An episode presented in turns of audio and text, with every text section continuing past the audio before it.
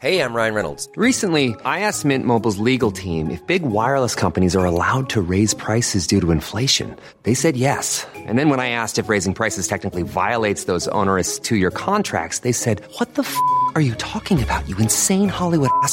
So to recap, we're cutting the price of Mint Unlimited from $30 a month to just $15 a month. Give it a try at mintmobile.com slash switch. $45 upfront for three months plus taxes and fees. Promo rate for new customers for limited time. Unlimited more than 40 gigabytes per month. Slows. Full terms at mintmobile.com.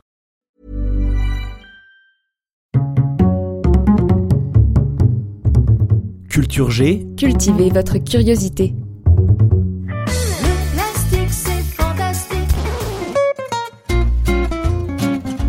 Ah le plastique, ce matériau qui a envahi notre quotidien au point que l'on cherche à réduire, voire à stopper son utilisation. L'emballage pesait à eux seuls plus de 2 millions de tonnes en 2016, alors même qu'on sait que c'est une source majeure de pollution. Son succès est pourtant tout à fait logique. De nombreuses civilisations au cours de l'histoire ont cherché des matières naturelles qui avaient les propriétés de cette substance synthétique, à savoir allier solidité et malléabilité en fonction des besoins. En Égypte antique, par exemple, on se servait de gélatine ou de caséine. Les Polynésiens utilisaient eux des écailles de tortue, les Amérindiens du caoutchouc.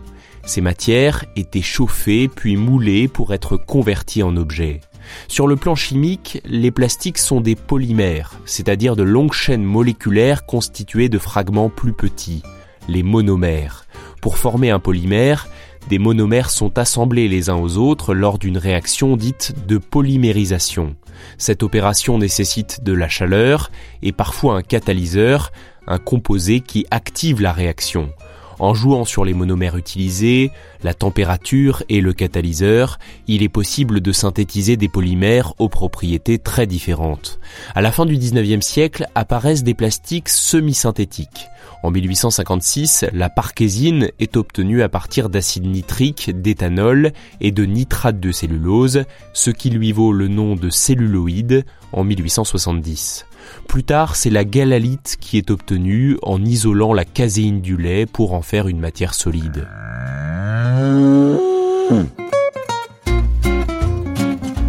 Au XXe siècle, pour produire des matières plastiques, les polymères naturels vont peu à peu être remplacés par des matériaux synthétiques. En 1907, le chimiste belge Léo Beckland invente le premier plastique synthétique. Il cherchait à créer un matériau à la fois résistant à la chaleur et non conducteur, qui serait notamment utilisé pour isoler les câbles électriques, jusque-là recouverts d'une résine produite par un insecte asiatique, en bien trop faible quantité comme vous pouvez l'imaginer. Pour cela, Beckland avait étudié un étrange résidu qui encrassait les verres des chimistes lorsqu'ils mélangeaient un phénol à un aldéhyde, autrement dit du formol. Cette matière impossible à nettoyer était issue d'une réaction de polymérisation entre ces deux composés. Après de multiples essais, Beckland réussit à obtenir une résine transparente, résistante à la chaleur, et que l'on peut mouler en différentes formes solides, la bakélite. C'est la naissance du premier plastique de synthèse. De là voient le jour tous les autres plastiques de synthèse, le cellophane, le PVC, le polyester, le polypropylène ou encore le polyamide. Allez donc, t'es un sacré dégueulasse, toi Tu bouffes la cellophane avec Aujourd'hui, le plastique peut être obtenu à partir de cellulose, d'amidon ou encore de gaz naturel, mais la majorité des plastiques sont encore fabriqués à partir de produits pétroliers.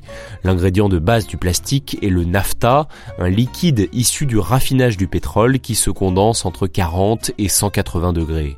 Avant d'être utilisé par les plasturgistes, le naphtha doit subir une opération de craquage, c'est-à-dire qu'il est chauffé à très haute température, puis refroidi brutalement. Les grosses molécules d'hydrocarbures qui le composent sont ainsi fragmentées en molécules plus facilement exploitables. Vient ensuite le moment de la polymérisation. Les monomères, obtenus après craquage, contiennent entre 2 et 7 atomes de carbone chacun.